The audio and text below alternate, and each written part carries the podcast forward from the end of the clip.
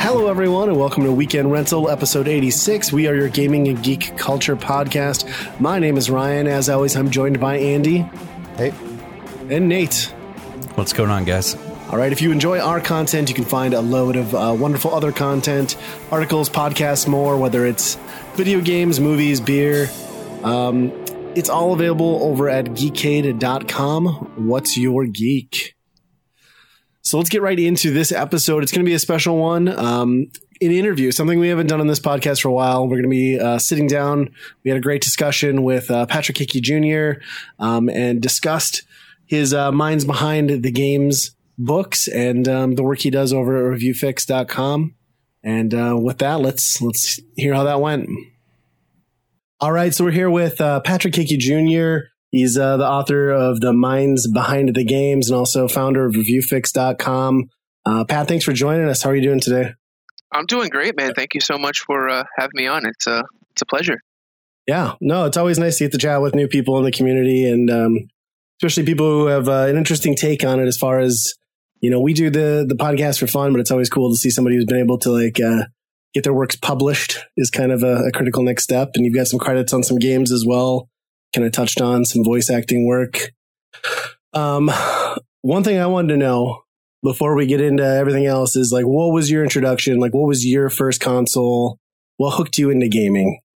The NES, probably RBI Baseball. Nice. I was always a big time baseball fan. I was like a freak when I was a kid. Like, I learned how to read at like 3 years old, and my dad would have his friends over to watch like the Mets games and shit like that. And I remember one time he like calls me and he's like, PJ, come in. So I go in, and he goes to his friends. He's like, watch this. So he goes to me. He's like, what's Kevin McReynolds' batting average with runners in scoring position? And I'm like, 423. And one of his friends is like, he's a freak. Your son's a freak. He's three, you know? So, like, for me, it's like being able to play a baseball game with real players at like 4 years old was just like mind shattering. It's like bases loaded, baseball, all those games were fun, but to actually play with the real players, to like be able to play with like Willie Randolph and Don Mattingly and Mike Scott and Kent Herbeck and Kirby Puckett. I mean, it was life changing for me. And then when the Genesis game just took the sports experience to the next level. And right. Then I got a Super Nintendo, and I became a fan of the Japanese RPGs, and then the PlayStation took the Japanese RPG and the sports genre to the next level. So it was just like complete teenage orgasm for me, you know. And then by the time the PS2 came out, I was ready for college, and I started writing. And then I was editor-in-chief of my college newspaper, and I was like, it'd be a really good idea if I didn't have to pay for games anymore. So I started writing video game companies like Tecmo, Atlas, and they started sending me games. And then when I went to my next college, I told them, I'm like, guys, I'm going to another college. Can you send those games to this college instead? And they were like, yeah, sure. Then after I graduated college, I started ReviewFix and so on, NBC. And it's just, I feel like I've been writing about video games. I mean, I've been writing about video games now for 15 years.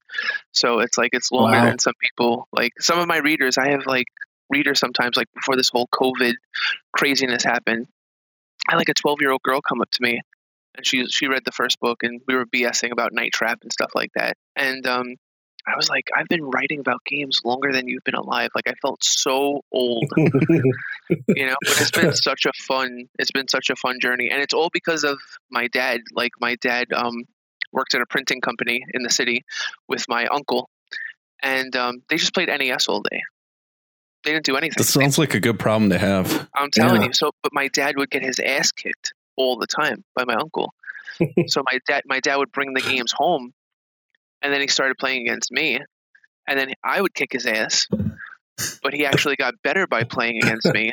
And then he would beat my uncle. And then when I would go into work with my dad to hang out, like over the summer, my dad would like bet my uncle like $5 or lunch or whatever. He's like, I bet my son could beat you in ice hockey for lunch, you know, like stuff like that. And that was the beginning of it. The NES, man, crazy. That sounds awesome. Like the coolest upbringing ever, you know, to have parents to have parents in that day and age, especially when the consoles first came out, there was that craze of it's rotting your brain and all of that stuff. And so to have parents say, hey, yeah, let's play, get me better at this game. That's pretty impressive. Parents totally did not know better. They were young when they had me. I love them to death, but white trash. And we didn't have a lot of money growing up. It was like a Ghostface Killer video. We were like plucking roaches out the cereal box. And wow. But if you had a console, so it's like you could be poor, but if you had enough money for a console and a game like every couple of weeks, things weren't so bad. And my dad was always in the city, and he would bring home stuff like Wonder Boy and Monsterland and King's Bounty and PGA Tour golf, and like he would bring home really cool shit. And like he was a big baby that way, you know. And we used to play all the time. And then by the time the PlayStation came, he was like done. He was done with video games. But I mean, sure, for a good 10, 12 years, we used to play all the time. So it was a lot of fun. Even like I used to get him to play GoldenEye with me on Nintendo 64. And I used to clean his clock in the WCW games on Nintendo 64. And he used to use Scott Norton all the time, which he looks like. My father looks like Scott Norton. It's scary. Oh, wow. Yeah, he's like 5'11", like 260, like Donkey Kong body, all arms and legs, you know. So after a while of like kicking his ass, it was just he would get pissed off, and I'm like, you know what, let me not piss the guy off anymore. So then he stopped playing. He kind of like bowed out. He retired. He went off into the sunset. But crazy. So when you said that, so when you were kind of just talking a little bit about how your journey has progressed a little bit, you were you mentioned writing, being bold enough to write a letter to like Tecmo and Atlas and all that stuff. What was that like for them to actually say, yeah, I want to send you some stuff? I mean, I'm sure they're getting letters all the time from a ton of people. So what made you stand out outside of like all of these people that, you know, what kind of sparked that? What kind of excited you with actually getting games? Well, at first I sent like a full frontal nude to them. That always works. So I was trying to get him to spit out his drink. I saw him drinking. I'm like, if I could get him to spit out his drink, that would be great. No, I had some really solid journalism professors when I was in college, and they helped me craft. Like they helped me understand from a very early age as a writer that your pitch is very important. And that people have to be able to see who you are and what you stand for in as little space as possible. So if you're going to send a pitch and it's like 10 pages, no one's going to read it. So it's like two paragraphs, just like, this is who I am. This is what I want to do. And I've always been good at the pitch, you know, at like convincing people, talking in elevators, talking in bathrooms to editors and just being like, bro, I want to write this. And like washing their hands like, oh, okay. All right. You know, and everyone would be like, how the hell did you get that assignment? And I'm like, huh. We were, you know, he got out of the bathroom at the same time as me, and I was just like, oh, I want to interview the, you know, the community manager of Last of Us. Like, oh, but why you? I was in the bathroom and you weren't, you know? So it's just, just tight, well-written pitches. I mean, this is the thing. If you're a great journalist, you probably get shot down like 75% of the time with your pitches. So if you get like 1 out of 4, you're a rock star, you know? And back then, I mean, I was like 10%. I was getting like, so, but I sent letters to like Sony, to Sega, Tecmo, all these places. And the only places that responded back in the beginning were Tecmo and Atlas. So whatever they sent me, I would play the shit out of and write as thoughtful and honest reviews as possible. And then as I graduated, I started writing for better places. So then I met more publicists and things like that. So it's just like journalism is like a scaffolding thing, you know. It's just like you meet better people, you make better connections, and then everyone's moving up at the same time. So I just had that idea drilled into me from a very early age to just give people your best in as short amount of time as possible, make a lasting impression, and you'll be okay, and the rest will come. So that's kind of like what I've stuck with through the last 15 years. Oh my god. So at what point did you kind of turn the corner up from like doing those type of reviews and those type of articles to more interview based? I've always loved to do interviews. So when I started Review Fix, I obviously was doing a ton of reviews, but then I had other people that were writing reviews. So I'm just like, you know what, let them do that. Let me do interviews. And I started, making connections and doing more interviews. And then, when I was at Examiner, at one time I was the most read video game writer on Examiner.com before they closed down. And I was doing a ton of interviews for them, like indie game developers, which I always found interesting, like one guy in his basement, with his washing machine behind him, right. Making a game, and I always love those people, like those one-man bands, because I feel like my entire life, that's kind of like how I've been. I'm the first college graduate in my family. I'm the first person in my family not to do drugs or alcohol, so it's like I've always kind of felt like I was this one-man wolf pack, so I always like to interview people that were like that. Then when I got to NBC, NBC was basically like, we don't want any reviews. Like, that's basura. Like, we want you to do, like, some real reporting. So then it was just like, okay, all right. So I already had a whole bunch of contacts. So then it was just like, okay, I call up Rockstar. Oh, you guys sold, 100 million, in carts. How does that feel? And then, oh, now I'm writing a finance piece about video games, or, then I'm interviewing, the people on Epic Mickey 2 about how they got Oswald the Rabbit into the game and the licensing deal and stuff like that. So that NBC was great for that. And then, by the time I left NBC, I got married. And then, I was just at the point where my wife was about to have our first child. And, I felt like I wanted to write something that would stand the test of time. Examiner closing really hurt me because I had like 3,000 articles on there and they were just gone. So I ended up transplanting them to ReviewFix, but it's not the same. So I'm like, how do I write something that when I die will still be around? And the only answer was to write a book. So I was just sitting in my man cave and I'm just like, what the hell do I write about? And I had a conversation with one of my bosses, and my original plan was to like build the multimedia journalism program at my college, because I'm a college professor. And my boss was like, yeah, no. So this was a guy that had like tenure, and he was just, he's coasting for like the next 20 years. He doesn't have to do anything. And I'm just like, that's not me. I don't want to do that. So I'm like, I want to push myself. So I'm sitting in my man cave.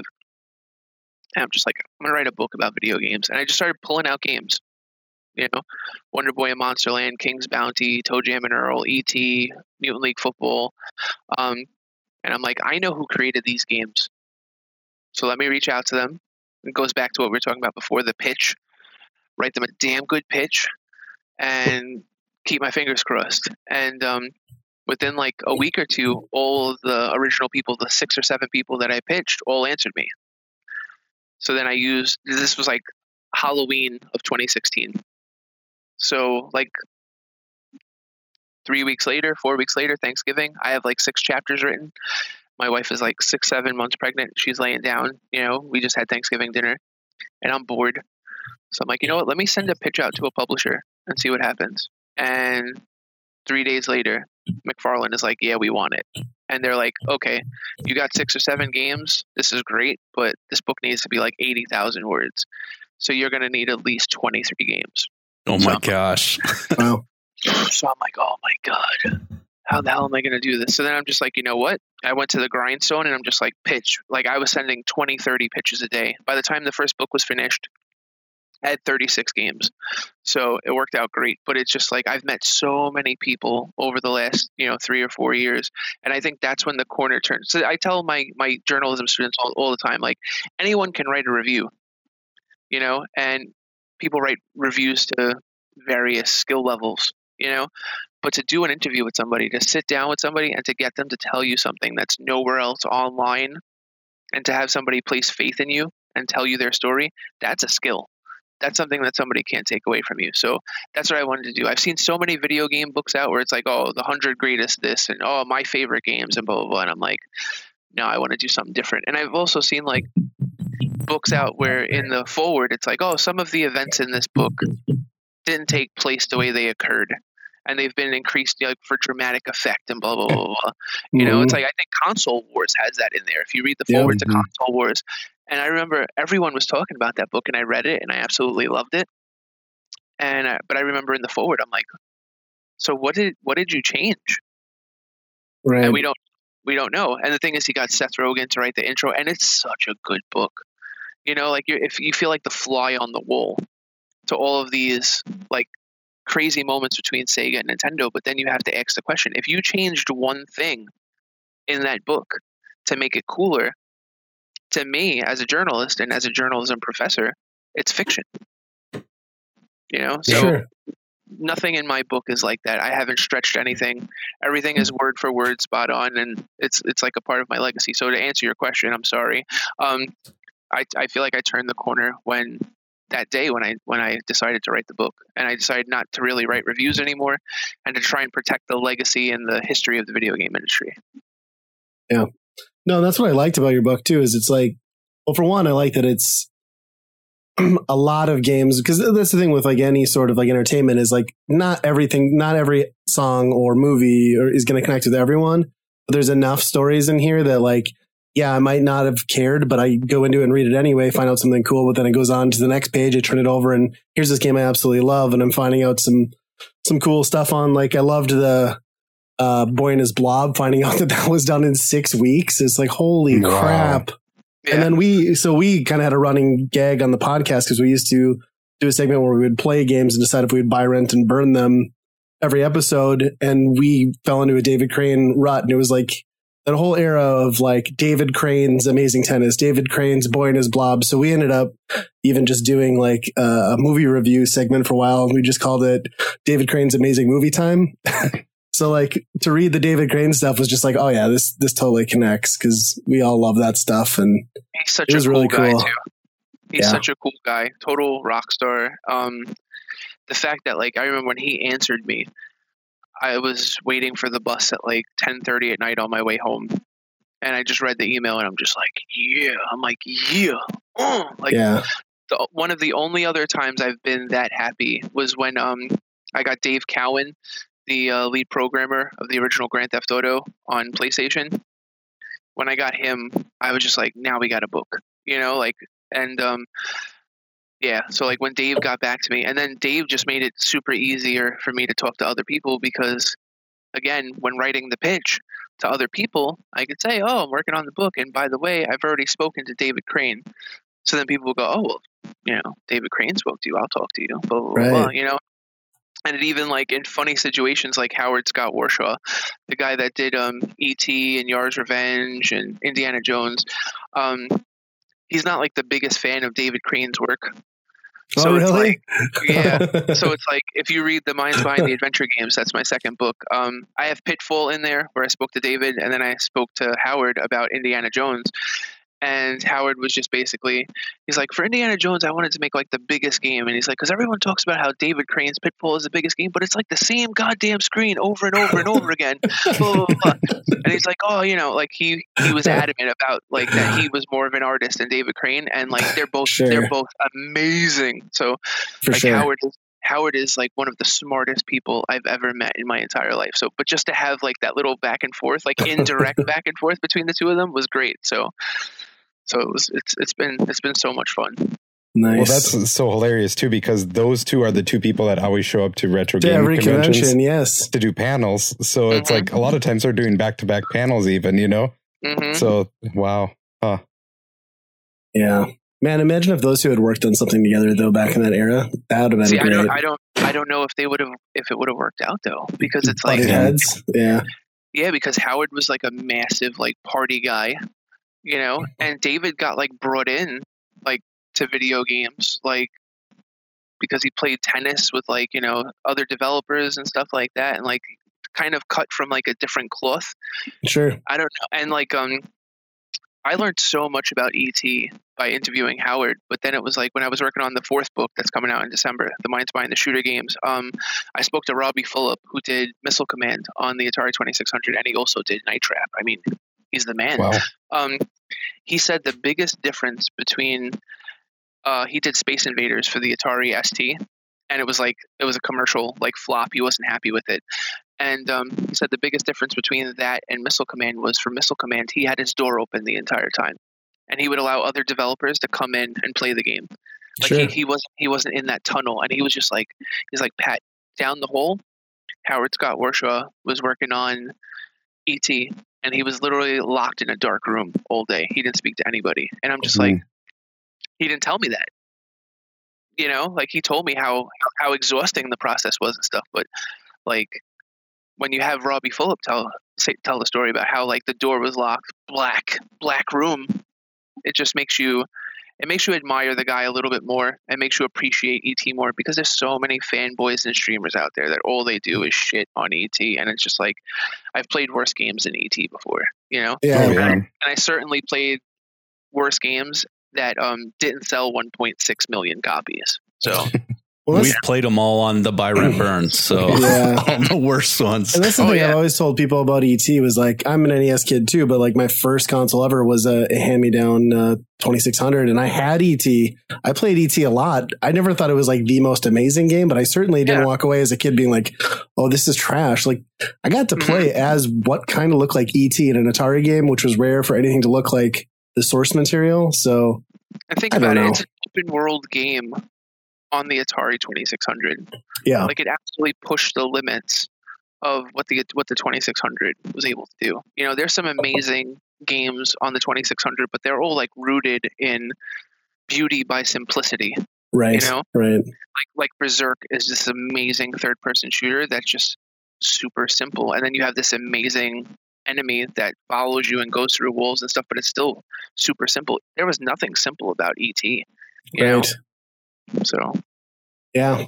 I mean, especially, you know, one man in a room, 5 weeks. I mean, one man, 5 weeks, you know, it's like, it's crazy. So let's talk a little bit about that. How did I've heard some other podcasts, but how did the whole voice acting and getting into that side of the games happen from your writing? So like, I grew up in the early 90s, late 80s, you know, I'm 37 now. But I grew up like with the Jerky Boys. I was making prank phone calls. Like the guy up, you know, the Arabic deli owner up the block used to get phone calls like every day from me, you know, in different voices, and he would play along, like, you know, he knew it was me. And I used to have a blast, and I always used to do voices. I used to do like, you know, the intercom, and like I watched Police Academy, and like I loved just fucking with people. But the thing was, I ended up becoming a college professor and a writer. So it's just like, when do you do voices if you do stuff like that? Like a couple of times I was joking around in NBC and I would do voices and people would think it was funny, but then they're like, oh, you know, tone it down. Like everyone's, you know, all tight-assed up there, you know, right. and 30 Rock, you know? So what happened was, after the first book came out, I was planning a sequel, but I got right back to work with Review Fix. Like I never stopped writing for Review Fix. I still every day write for Review Fix. And I go on Twitter and I search for sexy indie games to do interviews. So I found this game called The Padre, and it looked like Minecraft, but like the lighting was excellent, and it had really good music, and it was like a Catholic priest walking through like this forest, and then this tree just like bitch slaps him, like the tree comes alive, and it looked like one of the trees from like The Wizard of Oz, you know. Okay. It was really cool. So I messaged the developer, and I was like, let's do an interview. So he's like, okay. So I find out that I am the first person to interview him. So we start bullshitting on Facebook. Really nice guy, Benzel Holly. So then he's like, do you want to play the game? It's in beta. This is after the interview. So I'm like, sure. So right away, like playing the game, it's like an homage to Alone in the Dark. So point and click survival horror, jump scares, really cool. But there's typos all over the place, like in the text. And if you're going to have a point and click game, it's mostly text. So thankfully, you know, master's degree in journalism, English and journalism professor, I was like, guys, if you want me to edit this, let's talk. So we spoke, we came up with a price, and I edited like the entire script in like a day. Like, cause I wanted to show them that I wasn't fucking around, and I did it in like a day. And then they're like, oh, here's the update. And,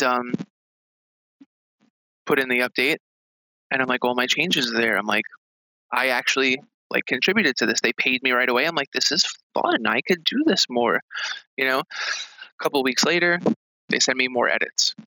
So I'm like, oh, so this is like a repeating thing? And they're like, yeah, you're story editor now. So nice. I'm like, this is awesome. So, but I'm getting to play the game, like, and see stuff that nobody else could see, and oh, it's so good. I'm really connecting with, like, the story, you know. I'm suggesting things to go in the story. So there's, like, some Roddy Piper, They Live, and, like, Luke Cage references in the game that come from me, you know, cool stuff like that, you know. So now we're getting ready to go to Kickstarter, and these guys are from Bulgaria, so English isn't their second language, so you got to cut them some slack, you know. And they're like, Pat, we need you to edit the Kickstarter, like all the words in the Kickstarter. And I'm like, that's a lot of pressure, man, because it's like, if your Kickstarter is riddled with typos, no one's going to invest in you. Right. So, like, right. These guys don't know me like that. I'm the only person in the United States on the team. It's 6 other guys in Bulgaria, and they just trust me. And I'm just like, wow. Like, I felt really appreciated. So I edit everything. And a lot of pressure. You know, but I took it in stride. I did it. And now, like, we're getting ready. We're like 2 weeks away from the Kickstarter being launched. And they're like, the voice actor left. And I'm like, what? They're like, oh, he had, like, personal problems. I'm like, and I hate that, because I'm a college professor and I hear that shit all the time. Oh, professor, I have personal problems, and I have this, and I have that. And I'm just like, I don't make excuses for anything. I do what I have to do, because at the end of the day, like, nobody cares. You need to get what you need to get done, and that's it, you know? So then I was like, you know what, guys? I'm like, it's all good. I was like, he sucked anyway. I could do the voice. And they're like, what? I'm like, it's supposed to be a scary game, and this guy sounds like Russell Brand.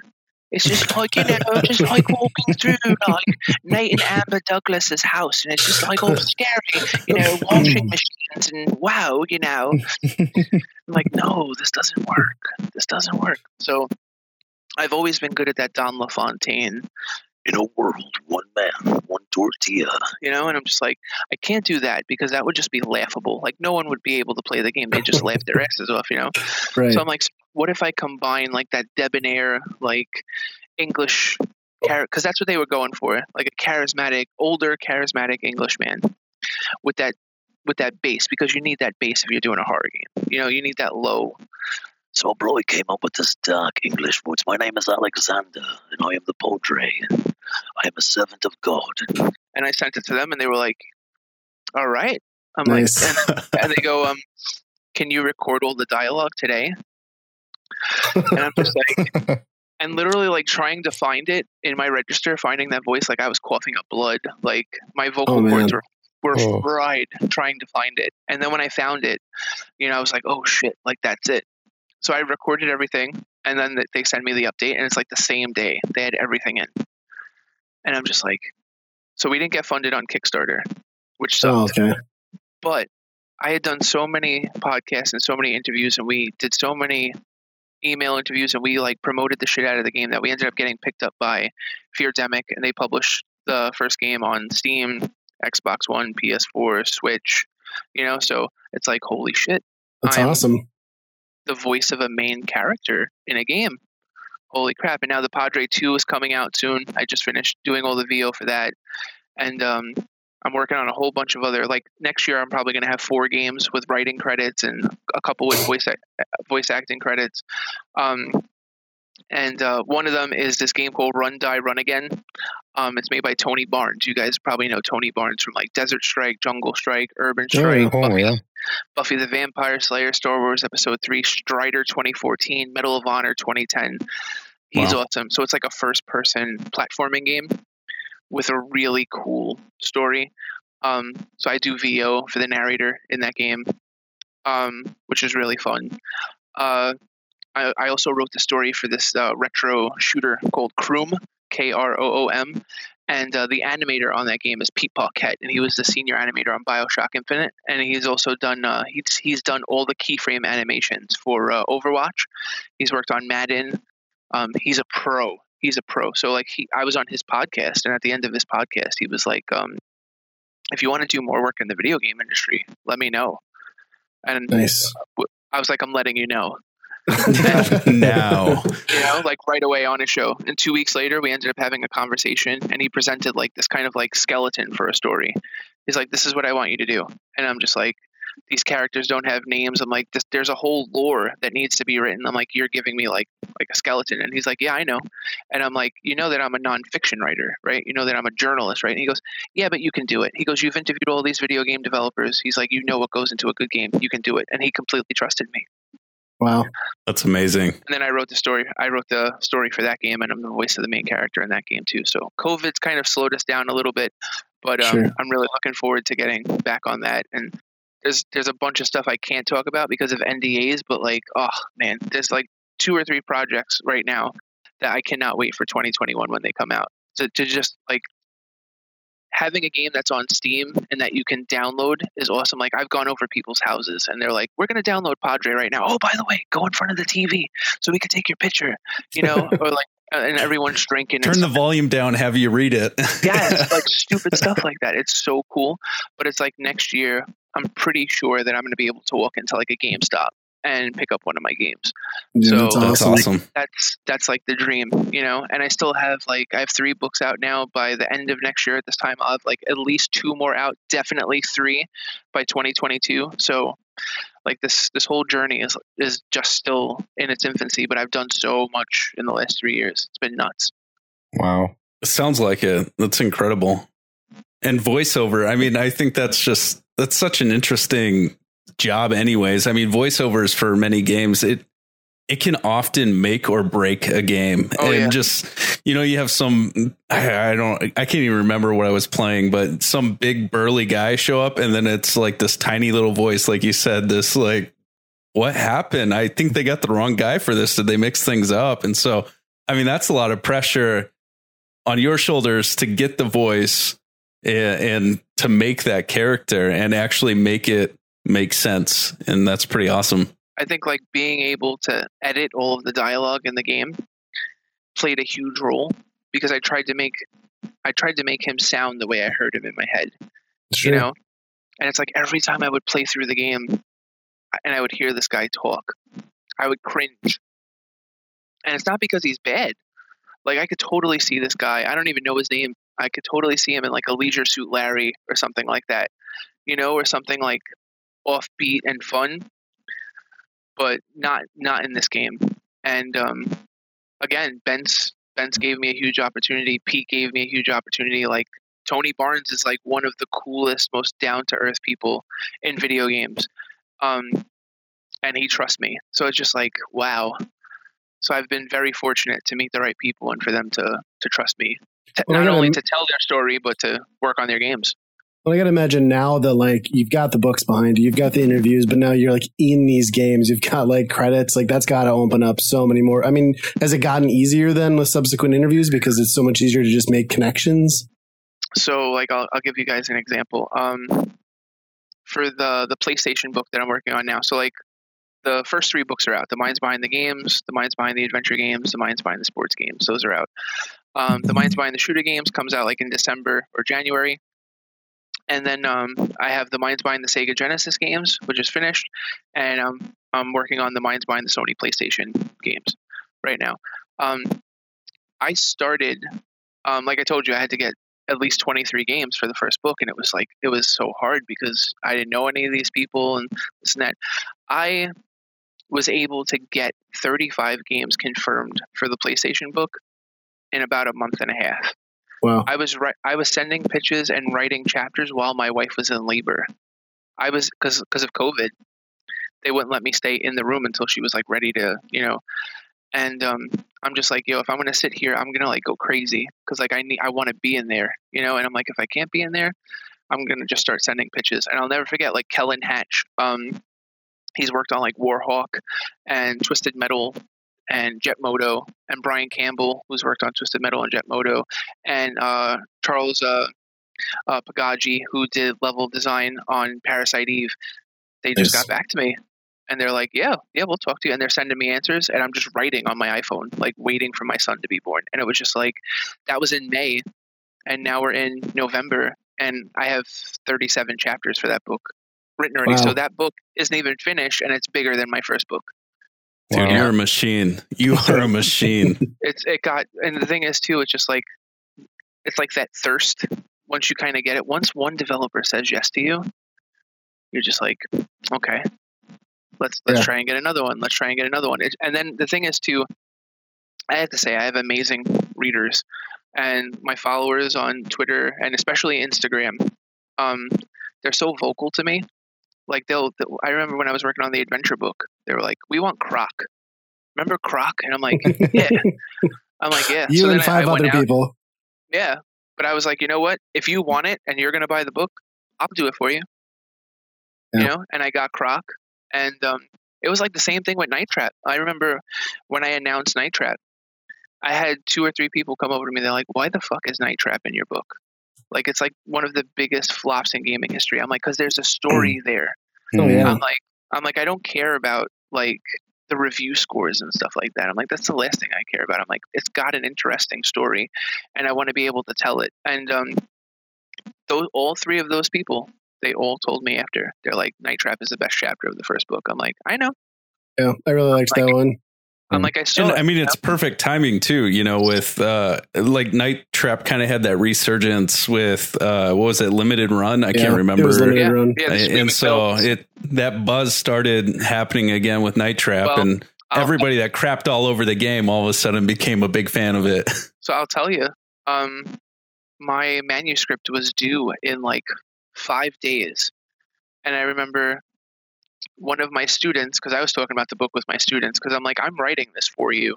I'm like, all the things that I tell you to do with your sources and how to write, I'm like, I'm writing the book the way I teach you to write. I'm like, so I'm like, if you're interested in video games, like this is like, I'm trying to write something that will not only help you as a lover of the industry, as a gamer, but as a journalist, like how to do an interview the right way, this and that, blah, blah, blah. So I remember one of my students messages me like a BuzzFeed article, and it's just like Night Trap 25th anniversary re-released by the Screaming Villains, blah, blah, blah. And they interviewed the team. And I emailed them right away. And I'm like, guys, I have a book that I have to send into my publisher in like 5 days. I need to send you like 10 questions through email and do like a quick Skype with you, like 15 minutes. And let's get you in this book. And they were like, yeah, okay. Nice. So it was just, and at that point I didn't even have a first book out, you know? So they were taking a chance on me. So I've been, again, I don't like to say luck because I hate that word. Oh, you're lucky. It's like, like what does that even mean? You know, but it's just like, I feel like I hit at the right time because they were probably being interviewed by a lot of people at that time. And they probably were like, oh shit, this guy's writing a book. Yeah, let's get in that too, you know? Right. So but it worked out, yeah. So it's like right around the time that the first book was released, Night Trap got the 25th anniversary remaster. Wonder Boy, The Dragon's Trap came out. Yep. You know, there was a whole bunch of like cool stuff going around the games that I was writing about. So it was perfect timing. Well, and wasn't that Mutant League like spiritual successor pretty close too? Same exact thing. And then Michael Mentheim I'm pretty sure he's almost like he's in at least 3 books of mine. So when he did the Kickstarter for the first Mutant Football League, I interviewed him for NBC and for Examiner and for my site. Like I tried to promote that as much as possible because I felt like this is a guy that made great stuff on the Genesis and like he needs an opportunity to try and make his stuff again. So like I promoted it hardcore.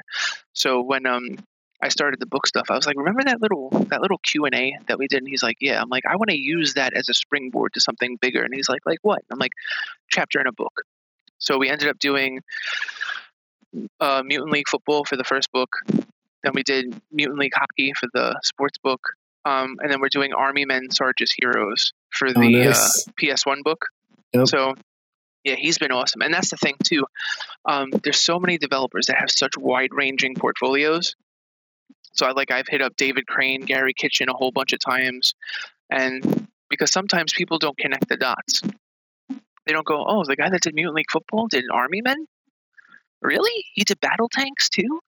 What? Because for some reason or another, like, you guys know that Larry David and Jerry Seinfeld created Seinfeld. You know that, like, Quincy Jones wrote so much of Michael Jackson stuff, you know? But if I say who created Grand Theft Auto, you go, oh, Rockstar. And so many gamers do it. And I hate it. Pardon my French, but I fucking hate it. I had a conversation the other day with somebody on Instagram and they're like, I really like what you're doing, but You know, I don't really play games that way. Like if I like Crash Bandicoot, I just play all the games. Like I don't really care. And I'm like, you're so dumb that you don't even know how dumb you are. And I was like, let me explain. I was like, there's like 15 different Crash Bandicoot games out. I'm like, I guarantee you there's not one person that's on all 15 of those teams. All of those games play different from one another. All 15 of those games have a story behind them. All 15 of those games play different. If you understand that, you understand the game more, you're smarter for it, you appreciate the game more. That's what I want to do. I'm like, I want you to appreciate these games that you've spent hours upon hours of playing and never thought to imagine all the shit that was going on while these games were being created, you know? So some people get it and some people don't. Some people will never get it, but then some people, they're kind of like, oh wait, like E.T. was only done in 5 weeks. Oh my God, let me play it again, you know? Or I have one guy in Long Island, big Islander fan, so I like him because I'm an Islander fan. I'm like the only Islander fan in Brooklyn. And he messaged me and he's like, bro, I bought Fighting Force, this game, that game. He's like, I bought like 5 games in the first book after reading the chapter. And I'm like, I love you. I'm like, that's awesome because that's what I want to do. You know, I want to connect you to your favorite and not so favorite games in a way that you've never been connected before. That's the whole point of the whole journey for me. Well, I think it's really interesting, especially like, you know, when you connect with those games in your books that were formative to you growing up, like that's a big thing. And like, you know, speaking, you know, I'm the kind of the same age, grew up in the same era, you know, so I was in college, you know, I really loved I'm a big fan of the history behind this stuff. So I would go to like blogs and, you know, there was no YouTube or anything at the time. Sure, we had like EGM was still being published, but nobody really like gave you the backstory. So I'm learning on these like weird back forms, like how Nintendo started, like what the Wonder Swan was, why had I never heard of this? And like, so I appreciate that aspect of like you just diving in and getting to like the important details behind it. Cause it is art, right? Like I agree with you. It's like frustrating when you hear somebody just say like publisher, like, no, there's like, let's really appreciate what happened here because we do it with every other form of media, but for some reason gaming it's hard in the mainstream for that to catch on. Absolutely. I mean, I talk to people that have hundreds of thousands of followers on Twitter, Instagram, you know, Facebook and stuff, and they don't know the difference between like first party and third party games. They don't know the difference between a developer and a publisher. And then it's just like, I'll watch videos on YouTube by super popular YouTubers, and it's like you're just reading what's on the Wikipedia page. Right, that they wrote. Probably. It's like, what are you adding to the conversation? So that's the thing. I like everyone, like even the weakest chapter of one of my books, when you're done reading the chapter, which again, it's written in a way where like you're taking the train in New York City and you've only got like 10 minutes to read a chapter. Like that's the way I set it up. So this way you could jump in and jump out and get a lot of information, enjoy it, and then move on. If you read a chapter of one of my books and you don't come away with at least 2 or 3 things that you didn't know before, I dropped the ball. And I'm like John Riggins, you know, back in the day, like Washington Redskins, like you got to pry that ball out of my hands because I don't drop it very often, you know? So as far as like the reporting goes, you know, like, so that's the thing. You've got people that have such a wonderful opportunity to connect with hundreds of thousands of people on a daily basis, you know, like these super popular YouTubers that do Facebook, that do video game stuff, and they don't do interviews, and then they label games. They say, oh, this game sucks. This game is good. This game is bad. But they don't tell us why, you know? It's like little microcosm here. When my daughter tells me that she loves me, she's 3. I say, why? And she's got to explain herself to me because if she can't, then she doesn't know, you know? And it's just like you're having a conversation with a friend. Oh, did you buy Ghost of Tsushima? Yeah. Is it good? Yeah, it's good. What did you learn? You learned nothing. Right. You know? Like, let's have real conversations about games. What does it play like? What does it remind you of? What does the score remind you of? Like, how does the game feel when you play it? How do you feel when you play? Where does it, you know, these are all the things that, like, a lot of reviewers don't even mention in their reviews. And then you see in a lot of IGN reviews, I think, and it's just like, this is crap, you know? Yeah. So, and it's so basic, you know, there are real things to review.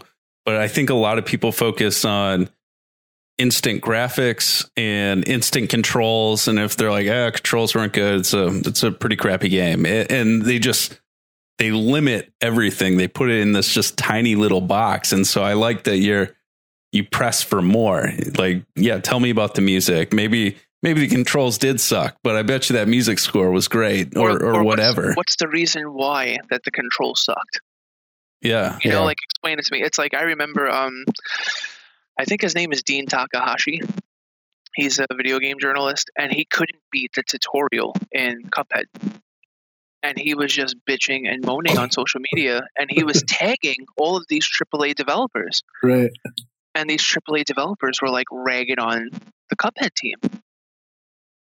And my whole thing is, it's just like, you don't have to be the world's greatest gamer to beat the tutorial of Cuphead. What do you have to do? You have to realize that the enemies move in patterns. You've got to be quick on, like, maybe had carpal tunnel or something like that. I don't know. But it's just like, you're going to, like, destroy a game's reputation on social media because you can't beat the tutorial. You know, it's kind of like, I tell my students all the time, I don't like Justin Bieber. I'm not a Bieber. I don't have Bieber fever, you know, but I understand why people like him. You know, he's charismatic. He's cool. You know, baby. Oh, like, it's catchy. It's catchy. So, like, my whole thing is, like, when I go to interview a developer, I try and go in not with, oh, I love this game, or, oh, I played this game as a kid. I go in with, okay, this game has a legacy. It sold this many copies, or it's polarizing. People feel this way about it. People feel that way about it. And I basically tell the developer, I'm like, all right, let's pretend everything on Wikipedia is bullshit, because most of the time it is. And let's just go through, how did you get into the video game industry? What inspired this game? What was the team like? And I keep all the opinion. I try and keep as much of the opinion out of it as possible, and just let them tell me a story, you know? And all I do is try and provide context when in my writing, you know, that's in the chapter. And I feel like people learn a lot more because they don't go in saying, oh, this is the best game ever. You know, they just go in, this is another game with a really cool story. And by the time the chapter's over, now I get to make the decision. Yeah. Whether or not I'm gonna play this or not. So yeah, that's what I try and do. It's very apparent too, like in your writing too, like the way you've done it, you're not guiding questions to like your preferences and views, which I think is pretty huge because you don't really get that anywhere these days. So it's nice just to hear, you know, the person's take and their experience, and you're just, like you said, contexting it. It's great. Because it's like, again, at the end of the day, who gives a shit what Patrick Hickey Jr. thinks? Who cares? Right. Like, who really, like, I there's a video game store pretty close to my house that I hang out in, you know, a couple of times a week. I'm like Norm from Cheers. You know, I go there and stuff and bullshit. And people know who I am. And my book is in like the front of the store, like in the window and stuff like that. It's really funny. But like people will go, oh, should I buy this? And I'll go, well, you should buy it because the producer of that actually worked on Star Wars Battlefront and blah, blah, blah, blah. And they'll go, no. Is it good? And I'm like, I can't answer that. I'm like, right. I'm not going to answer that. I'm not going to be. That's when you sell your book. And then you're like, hey, let me sell you this book. And then you'll know. It's happened plenty of times where like the people will like leave and they'll like buy the book on like, I'll be like, oh, you could PayPal me the book right now. And I'll have it sent to you in like 4 or 5 days, and they'll go, okay. And then they leave the video game store, not buying anything, but they bought my book, you know? So, but that's the thing. I want to have real conversations with people about games. You know, and about the people, because we know so little about the people that make these games. Yeah. So how did you target, like, obviously the Warshaws and the David Cranes are pretty apparent on finding those. But when you're doing something like the, you know, the common EA Sports game, how did you target the person there, and how did you find the story? So NHLPA 93 was probably like the first hockey game that I ever like truly fell in love with, because again, real players, you know. Yeah. Ice hockey, Blades of Steel, those are all great, you know, but to be able to play NHLPA 93 with like Pierre Turgeon and like Mario Lemieux and Gretzky and stuff, it was just like, yo, this is great. So I naturally wanted to speak to those guys because that game had an impact on me, but I didn't know any of the behind the scenes stuff. So I'm like, okay, so I have to not be a fanboy here. I have to write this as objectively as possible, but I need to speak to this guy because this is an important game. Like this is like the father to NHL 94, and NHL 94 is arguably considered the greatest hockey game of all time.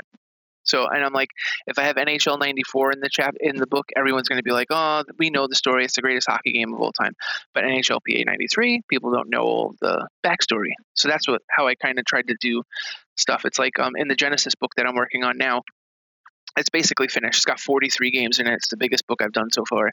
But I'm like, I had to get a Sonic game. Had to. And I originally was going to do Sonic Spinball because I'm just like, who the hell knows the backstory of Sonic Spinball? And then the developer... Andy does. That's it. The developer ended up like backing out on me, and I was just so pissed. I'm like, how the hell am I going to do a Sega book without having a Sonic game? And then I ended up meeting one of the assistant programmers on Sonic 2, and he gave me amazing stuff about like how the U.S. team and Japanese team just did not get along at all, and like Sonic 2 was just like a huge pain in the ass to develop. So to answer your question... the EA stuff was just natural because like I grew up playing EA games and I just wanted to find good stories. And it's happened before where I've interviewed developers and I'm like, no one's like, you're not giving me anything to like write about, so I can't feature you. One example, there's a really rare, like obscure game on PS1 called LSD, Dream Simulator, you know? Oh, yeah. And super rare, like weird ass game, only came out in Japan. And I got a hold of the creator and I sent him questions and he sent me back like 350 words of answers, like one sentence each. And I messaged him back and I'm like, I can't use this. I'm like, we need to speak more. And he never answered me. He still has time. I would love for him to answer me, but if he doesn't, then he doesn't, but I'm not going to just throw something in the book just because I got it. And I'm sure there are people out there that would like to know like what he said. He said some cool stuff, but it's not enough to like justify a chapter. Mm. And it's not a coffee table book, so I can't just put like the little thing in there. So to answer your question, it's just like I was trying to be guided by like you guys are, we're all roughly like the same age, so it's kind of like what did we play as kids? What stuck out at us? I wanted the book to feel like you were walking into like Blockbuster. And you had all of these games from all these different consoles all out there. And it was just like a smorgasbord. Like I want people to go to the table of contents and just be like, he's got Genesis, he's got PlayStation 4, he's got an iPhone game. What the fuck? Like this is all over the place, but like all over the place in like the best way possible, you know? Sure. So with the EA stuff, I mean, you can't write a video game book and not talk about what EA did. Because like what EA, I mean, people shit on them all the time now because of the microtransactions and this and that. But I mean, you have some of the best and brightest people at EA in the late 80s, early 90s, that to the point where like you would not have yearly sports games without them. And then they made so much money with yearly sports games that like a lot of other franchises were like, you know what, we should release a game a year. And that's why you had Silent Hill games coming out like once a year for like 5 years. And they're like, yo, these games suck now. But they were trying to keep pace because they knew Madden and FIFA were going to sell 4 or 5 million copies every year. So they wanted a piece of that, you know? So EA has had a huge impact on the industry. So it's, again, if you're not going to like talk about EA in a video game book, it's not the smartest decision. So yeah, right. That was definitely like a company you like, I think that as kids, like that was one of the first companies you recognized on a cover and you're like, I need to play this. And like some of the experimentation and the stuff they put out in the early 3D days, even stuff like on 3DO and early PlayStation and Saturn, like, man, EA was everywhere and it was good. I mean, it was good for a long time. Well, see, that's the thing too. A lot of people don't realize that the creator and founder of EA, Trip Hawkins, left EA and he founded the 3DO company, you know? So when you had like Madden, I'm pretty sure Madden 96 and NHL 96 were canceled on the PS1. They didn't come out that year. And that's the reason why Game Day and NHL Face-Off were such huge hits for like the first 3 or 4 years, because they ended up building a fan base because these people wanted to play football and hockey games and they just latched onto the Sony property. But those games came out on 3DO. You know, like EA invested big time in 3DO because they respected Trip Hawkins, because Trip Hawkins was like this huge, huge visionary. And I mean, he originally didn't want to get involved with the Sega Genesis. And then he just saw it. He eventually saw it as a huge opportunity to take these sports simulations that they were doing to like a completely different level, because he really loved like the power behind the Genesis, what the Genesis was able to do that the Amiga and like the other PC consoles that they were working on at the time couldn't do. So there's a lot of cross section between EA and 3DO, but then 3DO's business model sucked ass and kind of led to the death of the company. Yeah, $800 for a console. I mean, it was a great concept to like have the manufacturer set the price, but yeah, it was rough for kids. I remember like one kid who had one back in the day, and I was like, "What the hell's a 3DO?" It's like, "Well, it's like a super advanced Super Nintendo." I was like, "Cool." Never saw one again. Do you want to play Super Nintendo? Yeah. And the thing is, what a lot of people don't know is there's so many variants of it. There's like the Magnavox one. There's like different companies made them. I mean, I had one in my hands a couple of months ago, and I was just like, "Wow." I mean, like Road Rash is really sexy on the 3DO. There's a couple like really cool games on it. But in the next book, The Minds Behind the Shooter Games, I get Rebecca Heinemann, who did Wolfenstein on 3DO. She talks about how the business model was just fucked from the beginning. Yeah, you know. So, and that was a really cool chapter. So you find out like she ported like all of the versions of Wolfenstein that most people play, like the Super Nintendo version, the 3DO version, the Jaguar version, you know? So she's a maniac, you know? She did it in like 2 weeks. Like, wow. Yep. So that was a really fun chapter. So I have a question, because like, you know, us on the podcast here, and like we've all dabbled to certain extents with like YouTube and passion projects and throwing local conventions, and like, do you ever find yourself pouring so much into your writing and your projects and, you know, the VO work that like it changes your passion for the hobby for the worse? Or has that not been an issue for you? That's a great question. That's an awesome question. If like Robert De Niro was here, he'd be like, yo, you're good, yo. There have definitely been times doing VO for games where I felt like I was underpaid, that I felt like my contributions weren't appreciated at times. Sure. Absolutely. Like there were a couple of times on the Padre where I was just kind of like, in the beginning, it's like, yeah, you're investing in me. Thank you so much. Blah, blah, blah. But then it's just like on other points, it's like, this game probably doesn't happen sometimes, because if I'm not here, this game might not have been released the way that it was. And then I felt like when we were working on the sequel, I almost didn't join the team because they were looking to save money, and they were kind of like hanging me for a couple of days, like, oh, you know, we'll figure it out. And I'm just like, well, what's to figure out? Like every review said the VO was good, that the VO like sold the game, you know?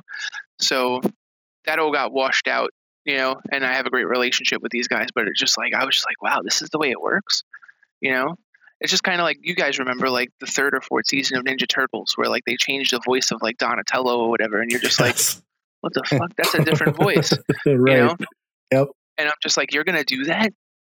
I ain't no Donatello, you know? So there's definitely been moments like that. I mean, I worked on a game called the Caillou Offensive on Steam. It's basically like a top-down version of Rampage. Okay. It looks like the original Grand Theft Auto. It's a lot of fun, and I did narration, and I wrote like the basic plot for the game and stuff like that. And I wasn't paid like that well, but there was only like 2 or 3 guys working on it, you know. So I put a lot into that. They bought a copy of my book, which was nice, you know. But I mean, I ended up having to go on Moby Games. I'm sure you guys know Moby Games. And I had to create the page for the game. And to me, that's just like, I just did voiceover as a narrator. And I'm like, but I want people to know about this game because it's fun. And I did work on it. And I'm just like, wow, if I didn't take like the hour out of my life to like make that page, some people would never even know that the game existed. Sure. You know, and I'm just like, right. I like to surround myself with people that work as hard as I do. And sometimes that's been a problem for me. And it's like a total turnoff. You know, it's like, if I feel like you're hustling and you're like right beside me, then let's do this, like ride or die, let's do this. But then it's just like, when I start to see like people like slow down a little bit, I'm just like, come on, let's go. So there's been a couple of times where I've just felt like people didn't work as hard as I did. Sure. I will say, like I mentioned that I do narration for Tony Barnes' upcoming game. That guy's an animal. That guy is one of the hardest. Like you talk about like one man band. He does all the music in the game.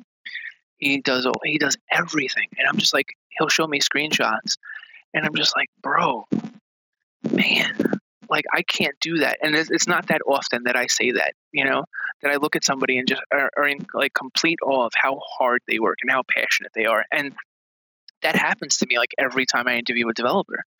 And I sit down with like Howard Scott Warshaw, and we talk about how he created a world in 5 weeks, and I'm just like, I couldn't do that. And I think like when you meet people like that, it inspires you to do more.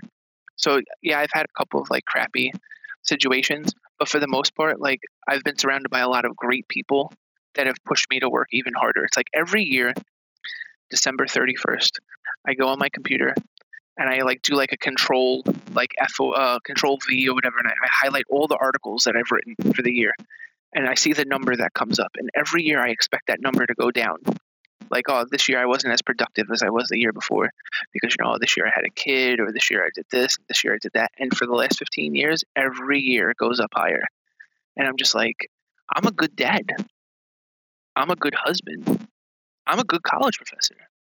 Like, I'm eventually going to have to slow down, you know, like I'm not going to be able to like keep this up my entire life, but I'm going to try my hardest, you know, to do everything that I can to like make sure that people get what they deserve. And like, there's so many people out there that like will connect to these stories if they knew about them. And it's like one of the reasons why I'm here. You guys have a great show, you know, and it's just so many people. I have 3 books out now, and I get messages like every couple of days from people that are like, they want to buy the first book.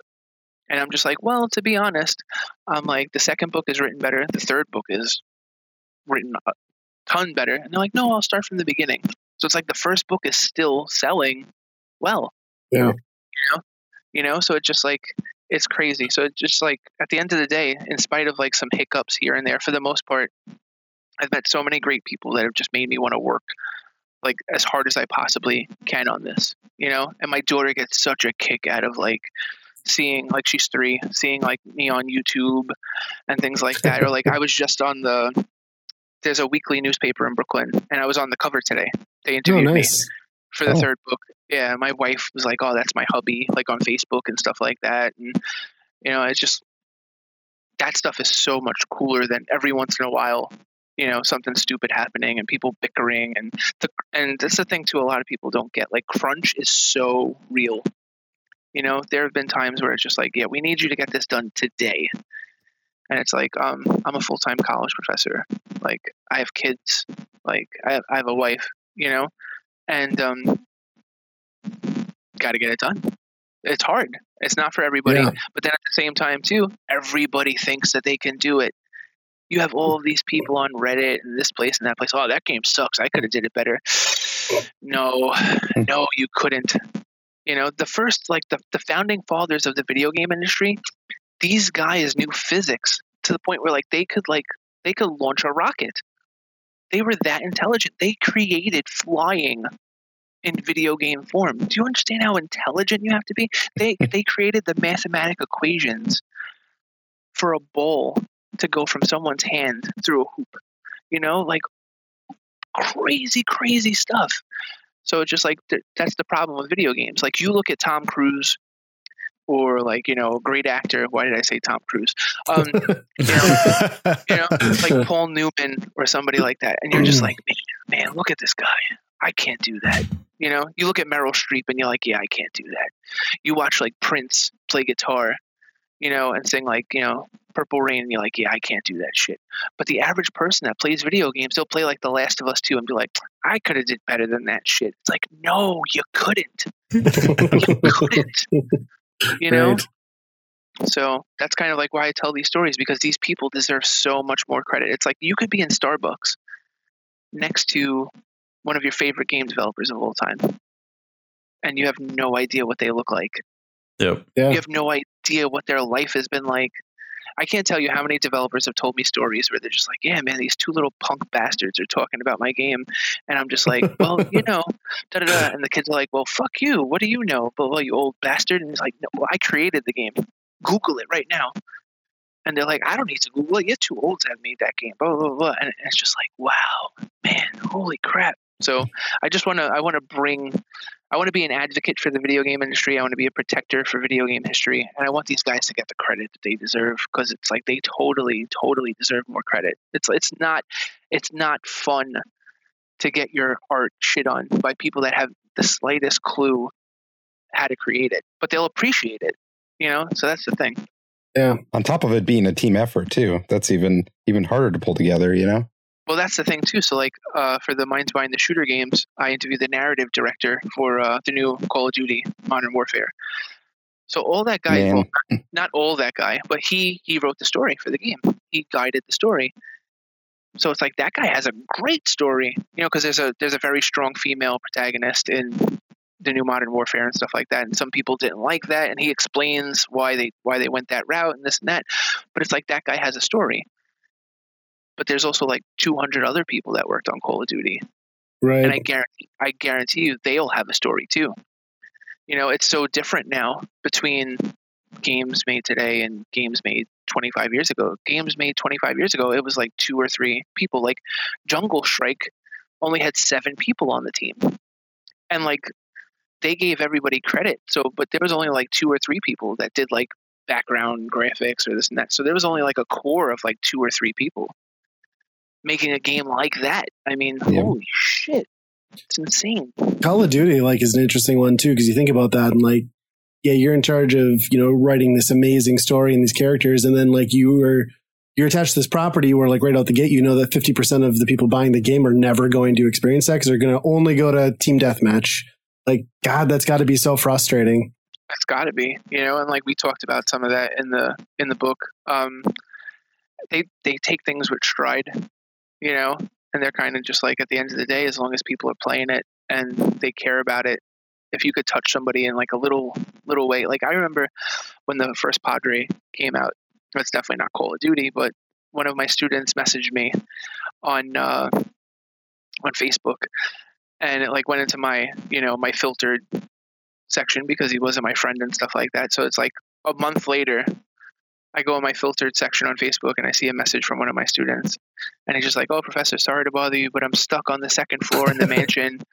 And all I hear is you telling me that the door's locked. Where do I go? And I'm just like, oh my God, you know? So it's like, if you have like one moment like that, it makes like everything worth it. Cause you've got to have a thick skin. People are going to shit on you, you know? And, it's to the point where like, now that like I have 3 books out, I have people that will go, oh, well, if you're doing a shooter book, you better have Call of Duty in there, or I'm not going to buy it. And I'm just like, do you have any idea how fucking hard it is to like get these people to speak to you? Like, right. I spoke to Activision. I must have exchanged like 30 emails. And then if it wasn't for Eric Holmes, who did like Battlefield, Hulk Ultimate Destruction, he hooked me up with Lee Perry, who did Gears of War, and then just so on and so on and so on. And I just started rolling. Like that guy had, another guy had a tremendous amount of faith in me. And I had an in, it would have been so hard, you know? And then I'm happy that you guys mentioned this before, but like, it's super hard to get these people that are American and North American that speak English, but the Japanese developers are like next to impossible because the culture is basically like, I made this, you experience whatever you want to experience. It's right. A job. I move on to the next thing. And it's like, no. What was your life like when you were doing this? What was the process like? Like, I've been super lucky that I've gotten, you know, maybe like 7 or 8 Japanese developers. But like, I remember when I was doing the Sega book, like a couple of weeks ago, when I was wrapping up the Sega book, I got Sega to hook me up with Riko Kodama, who she's like the princess of the RPG. Like, she did all the Phantasy Star games on the Genesis and stuff. And she gave me great answers, but she's very close knit, like not nearly as in depth as some of the other people, because that's what the culture is. But to the average gamer, they're like, oh, what was the story behind Mario? And I'm like, they're not going to tell you in the same depth that a North American game developer is going to tell you. The North American game developer grew up on VH1 Behind the Music and ESPN 30 for 30 and Unsolved Mysteries and America's Most Wanted and they and reality shows, and they love that shit. In Japan, it's like, this is your job, you do it to the best of your ability, and you're humble, and you don't shit talk and stuff. So every time I get a good Japanese developer, I get super happy to get them in the book, but it's so hard. So it's like, sometimes in a book, somebody will go, "Oh, how come you didn't get this game?" And I'm just like, that entire team was Japanese. Like, and then the thing is too, what the Japanese companies used to do is they wouldn't have their real names on the credits. Right. Mm-hmm. So it's like, if you don't do a ton of research, you don't know that Phoenix Re is Rico Kodama. If you don't really know your shit, you'll never find out who some of these aliases are. So that's just like, to any of my readers that ever look through my books and go, "Man, you've got a lot of like North American, gamers, and a lot of like UK. The UK game development scene is amazing. There's so many great companies, Argonaut, and like a lot of people don't know, but like Star Fox. I mean, Dylan Cuthbert, he was 17 years old, created the Super FX chip, Those guys have been a lot more forthcoming than Japanese developers. I would love to speak to more, and I continue to pitch them, but it's hard. So, right. Yeah. And I think in Japan, it's very much like we were talking about, how you don't want to be the publisher name. You want to get to know the developer. The culture there is just that you work to make the publisher big, Mm-hmm. And that's still going on. I mean, even Kojima. Even today. Yeah. Yeah. Uh-huh. And Kojima's a rarity because he's a name, and he's always made sure that he was a name. He's very much a North American developer in a Japanese body, So, because he knows he's a cool motherfucker, Yeah. And he understands how important a personal brand is. It's like, I mean, right now I'm wearing like a Minds Behind the Games shirt. I've got like a Minds Behind the Games mask. When I go outside, it's like, you've got to represent yourself. You've got to be a brand all the time. You've got to have brand awareness. It's just like, I'm a big like proponent of like, entrepreneurialism, and I love like Gary Vaynerchuk and stuff like that. And you've got to like have a lot of faith in yourself and what you can deliver every single day. And great developers have that, they understand like what they bring to a team and things like that. And Kojima, absolutely. He knows who the hell he is. He knows his worth. He knows how he could change the face of a game by just being involved in it. So, man, we've covered a lot of ground. It's all been very interesting too. This has been awesome. One more question: when do you sleep? Because I was looking.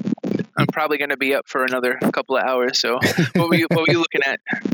I was looking at your reviewfix.com, and the number of articles that you do in total and on a daily basis is insane. I mean, and the topics covered between wrestling and, music, it's just insane.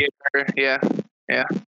I've just, like I said, every year I do more, and I'm like, kind of like perfect example. Once we get done, it's like 11 o'clock here. So, I'm probably going to throw on Impact, because I do like tons of professional wrestling stuff. I love professional wrestling. And I'll do that, and then I'll go to bed probably by like 1, and then my son will probably be up by like 6:30. So, and if I sleep through it, then my wife is awesome. That's the thing. I get to do a lot because like my wife's a maniac. Like, she stays up late. She does like tons of shit. She makes like a lot of this possible. If I was with somebody that bitched and moaned every time I had to do something, it would be so much harder, and I'd probably be single. I'd be like Steve Carell, like the 40-year-old virgin and stuff like that, in a room surrounded by like pop culture shit. Instead, I have a wife and 2 kids and a cat and a dog and a little man cave. So, I mean, she's responsible for a lot of that. Like, she understands, and it's hard sometimes, it's hard. Like, you're trying to pitch somebody, or you're trying to do research on your phone, and you're getting yelled at to put down your phone, and she's right. It's hard, but it gets done. And it's like, I started this journey like 4 years ago, and my 4th book is going to be out like in December, and I've got like at least two. The Genesis book is finished. The PlayStation book is like pretty close to finished. So I find ways to make it work. And see, that's the thing. It's just like, if you really want something, you're going to find ways to work. You're going to adapt. I mean, I know so many people through COVID that have just made this like such an excuse. Like, oh, you know, everything's closed. I can't do this. I can't do that. Da, da, da, da. And I remember I sent in a book like a month after the COVID stuff started. I've got another book that's getting ready to be sent in. I'm doing VO in my man cave while all this stuff is going on. I'm teaching 4 classes a day in my man cave, coming out during like my 20-minute breaks, helping my wife change diapers, do dishes, change the cat box, yell at the dog. You know, like, if you want something, you make it work. You know, I post a shit ton on Instagram. Like, it's like stream of consciousness for me. You know, I post like 40, 50 pictures a day on Instagram, just like, oh, you guys ever hear of this game? Oh, what game is this? Like, just to have conversations with people, just to interact with people. Because that's like the thing too. Why do we create art? To interact with people. And I mean, I basically wrote these books because I wanted to have a different type of conversation with gamers. And to go back to like, do I sleep?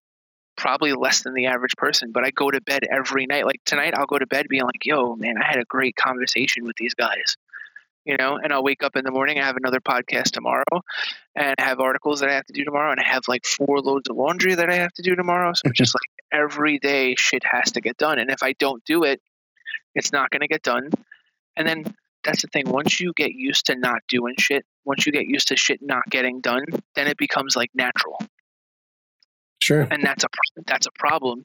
So for me, I'd rather set the bar as high as possible and just try and reach it every single day. And then as long if I just touch it, I don't have to hold on to it. If I could just touch it by the end of the day, then I'm good, because that's farther than most people, you know? So sleep is overrated. I tell my students all the time, like, oh, I just want 8 hours of sleep. When? Like when? Just do what you got to do, you know? So yeah, sleep's overrated. Yeah. They need to give you a TED Talk or something. This has been super uplifting. I hope. Like, that's the thing too. It's like, I've had students before come back, like after like 10 years and they're like, oh, you know, you really affected me. And like, I have no idea. Like, I don't know if I bored you guys for like the last hour or not. I have no idea if I bored not at all. Thank you. But it's just like, at the end of the day, all you could do is share your story and hope to affect somebody in like a tiny way, you know? And like, that's my biggest thing. Like at the end of the book, like, I just want people to go, you know what? I'm going to download Night Trap on Switch, you know, or, oh, you know what? I'm going to go and download Squids on iPhone because it sounds really cool. You know, like, that's what I want. I want these developers to get recognition, because if these developers get recognition through what I wrote, then I win too. And then everybody grows. Like, I've been on podcasts where the people had like 50 followers and they're like, well, you have like thousands of followers on Twitter and Instagram and Facebook and stuff. Why would you want to be on my show? I'm like, because I don't know those 50 people that follow you. And I want to connect with those 50 people, you know? So that's kind of like, at the end of the day, I just want to continue to reach as many people. Tony Barnes, again, I mention him all the time because I love him. He's like, I'm the biggest thing that you don't know about yet. And it's the truth. This guy's sold tens of millions of games and people don't know who the hell he is. Yeah. Which is crazy to me. So it's like, for me, it's like, that's kind of like the boat that I'm into. Like, I'm writing these books and a lot of people don't know who I am. So that's why I have to do podcasts all the time. And that's why I have to talk to people more. And that's why I can't be like, you know, I don't know, like Pat Contry or John Hancock and just go on my YouTube and be like, oh, I'm cool. Blah, blah, blah, blah, blah. I can't do that. I have to go out and bust my ass every single day, you know? But I am a firm believer that if we have a blind taste test between my stuff and any of those people that have hundreds of thousands of followers, you're going to pick this mug over that, you know? So, yeah. So it's just a matter of time. You just got to keep hustling. So yeah, I love it. Yeah, it's a great perspective. Mm-hmm. Great. So, well, since we're getting to the end of the conversation here, do you have anything you want to plug specifically, or places to check out where we can find you? Yeah, sure. So on Twitter, I'm at ReviewFixPat. Instagram is like my preferred place to communicate on social media. It's just so much fun for me. Like, Twitter is like, there's not enough room to talk, you know? That's why I just post articles on there, or if I see somebody that likes a status, like, that's how I came across you guys. I saw you liked one of the podcasts that I was on and I was just like, all right, let me reach out. You guys want guests, blah, blah, blah. Like, I do my own PR basically. So Instagram, I'm at Patrick Hickey Jr.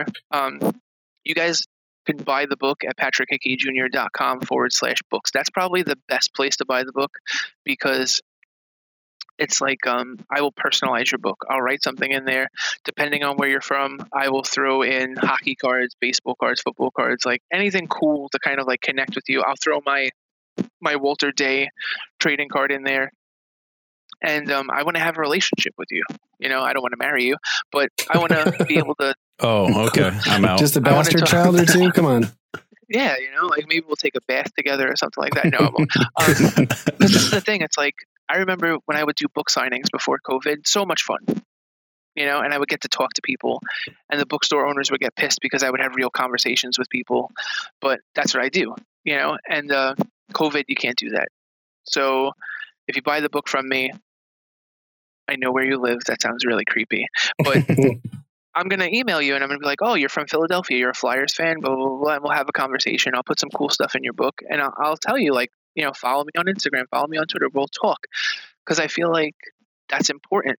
You know, I've been to so many terrible book signings over the years where it's just like the person signs your book and then you're off, you know, and it's like, I never want to do that. My book is not cheap. You know, it's $40. It's from an academic publisher. It's in, you know, Harvard's library. It's in Stanford's library. It's in UCLA, UC Berkeley, all these great colleges. Like, I'm fully comfortable saying that, like, in 25 years, these books are going to be a lot more important than they are now. But I'm not going to wait 25 years to have a connection with you. If you buy the book, I want to know what you liked. I want to know what you didn't like. I want to know what games you want to hear more about, so I could put them in a book, like all of those things. So patrickhickeyjr.com/books. Let's talk. Let's have a conversation. Awesome. Well, this is great. We'll have to do this again in a year when you've got like 5 more voiceover work things done, like 12 more books, a million more articles. I'm sure you'll have plenty of new stuff at the rate you're going. Yeah, there's lots of crazy, crazy stuff on the horizon. Like I just, for the PlayStation book, I just confirmed like Grand Theft Auto 2, Driver. So like the PlayStation book is so sexy. Twisted Metal, Jet Moto. Oh, like I cannot wait for people to get a hold of, like, the shooter book is next. But then the Genesis book is the biggest book that I've done so far. And then I'm not going to stop writing the PlayStation book until the PlayStation book has at least one more game than the Genesis book. So it's going to be really, like, the next year is going to be a ton of fun. And I loved hanging out with you guys, so I would be more than honored to come by again. Yeah. Awesome. Yeah, I'm looking forward to checking all that out. Awesome. Yeah, and thank you for picking up the book. It means a lot. Yeah, no, it's great. I've had a good read. I actually was doing a little bit more reading today, going back through some of the stuff I passed up the first time, because I'm like, well, I'm not sure about this one. But then you go back and, like, I don't know. It's all, like I said, it's just really nice. Like you pointed out on the train, digestible pieces. So even if it's something you didn't think you would find something interesting in, you do inevitably. And they're all just nice little chapters. It's good. I'm looking forward to the newer books too. And the lineup for that PlayStation one sounds amazing. I kind of want to, that was such a pivotal era for, like, our generation, like that early teens, and, like, I don't know, that to me, PlayStation was like, I can't believe that I'm going to continue gaming and it's still connecting with me as I'm growing up, because, you know, the industry shifted there. So it's going to be fun. It's like, I'll give you guys some exclusiveness right now. I'm talking to 2 members of the Final Fantasy VII team right now. Oh, wow. And like, they haven't, like, given me their answers yet, or the releases, so it's not, like, officially confirmed, but it's like just the fact that these guys got back to me. You know, it's like, because so many people were like, well, if you're going to do a PlayStation game, a PlayStation book, you've got to get, like, Crash Bandicoot. And Crash Bandicoot is confirmed. It's in. They're like, well, then you've got to do Twisted Metal. And it's like, Twisted Metal's in. You've got to do, like, at least one Square Soft RPG. And Parasite Eve is in. So I'm, like, checking off all these boxes. And people are like, oh, this looks so cool. Blah, blah, blah. NHL 98. Like, there's so many great things in there. And they're like, did you get Final Fantasy VII? And I'm just like, I hate you. Right. I've given you everything. They're going to ask, right? Yeah. So then I just, like, again, the other day, you know, my wife was out and both my kids were sleeping, and I'm sitting here in the kitchen trying to be quiet. And I'm just like, you know what? I'm going to start pitching people. And I got 2 people from the American side of the games development. And it's just like, I'm pretty sure it's going to happen. So it's just, awesome. You know, the PlayStation book is going to be super special. It's because you deserve it. I mean, you deserve it. You grew up during that time. You want to know more. And that's, like, that's great. Journalists are selfless. They keep their opinions out of their work. you know, and they try and deliver stories by other people to you in a easily digestible format, elegantly organized. Like, that's what journalism is all about. So like, that's what I'm trying to do. So thank you guys for being a part of that. Yeah, well, that's awesome. Looking forward to it. And thanks so much again for coming on. We really appreciate it. Yeah, no problem, guys. Absolutely. Okay. I don't know what you guys thought. That was a fun conversation. Incredible. I think we Inspiring. Talked to a robot. That guy is a machine. Oh, I could have sat there and just listened for hours. I mean, I see why he's a professor and a lecturer. I mean, I'd sit in that class for days. Yeah, he's something else. That's great. I feel like I can fly after that. Yeah, it was very uplifting too. Just the guy's attitude and work ethic and passion for what we love, you know, video games, the history behind it, the people in it, the industry. Kills it. But that was great. But it is probably time that we wrap it up. Oh, it's always important to wrap it up. It's true. Yes. It is very true. Patrick, very true. Thanks for joining us on the show. It was awesome having you. Friends and fellow podcasters, we have an email. We did. This is a big deal. We have an email, and I get to read it. You do? Finally, an email. So it says, "Hi, guys. Just a little email to tell you how much I love your podcast. Keep up the great work." And I'm going to butcher this. Cestus? Perhaps Cestus saying hi from France. That's pretty awesome. Longtime follower of the podcast. We appreciate it. We appreciate you taking the time to send an email too. That's it's not something that people take the time to do these days. So thanks so much. Yeah. Pretty awesome. We'll try to get Nate to make some more videos too. I'll work on it. If he would stop crashing his drones into the Red River, it would probably help. That's another story. That's a story for next time.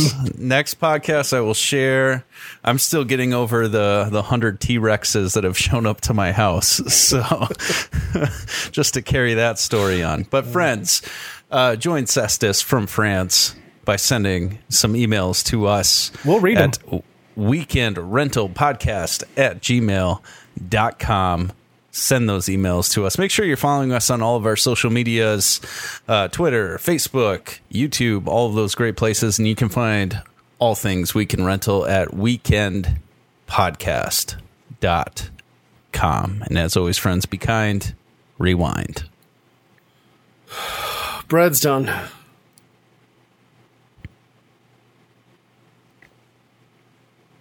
Bananas? Bananas.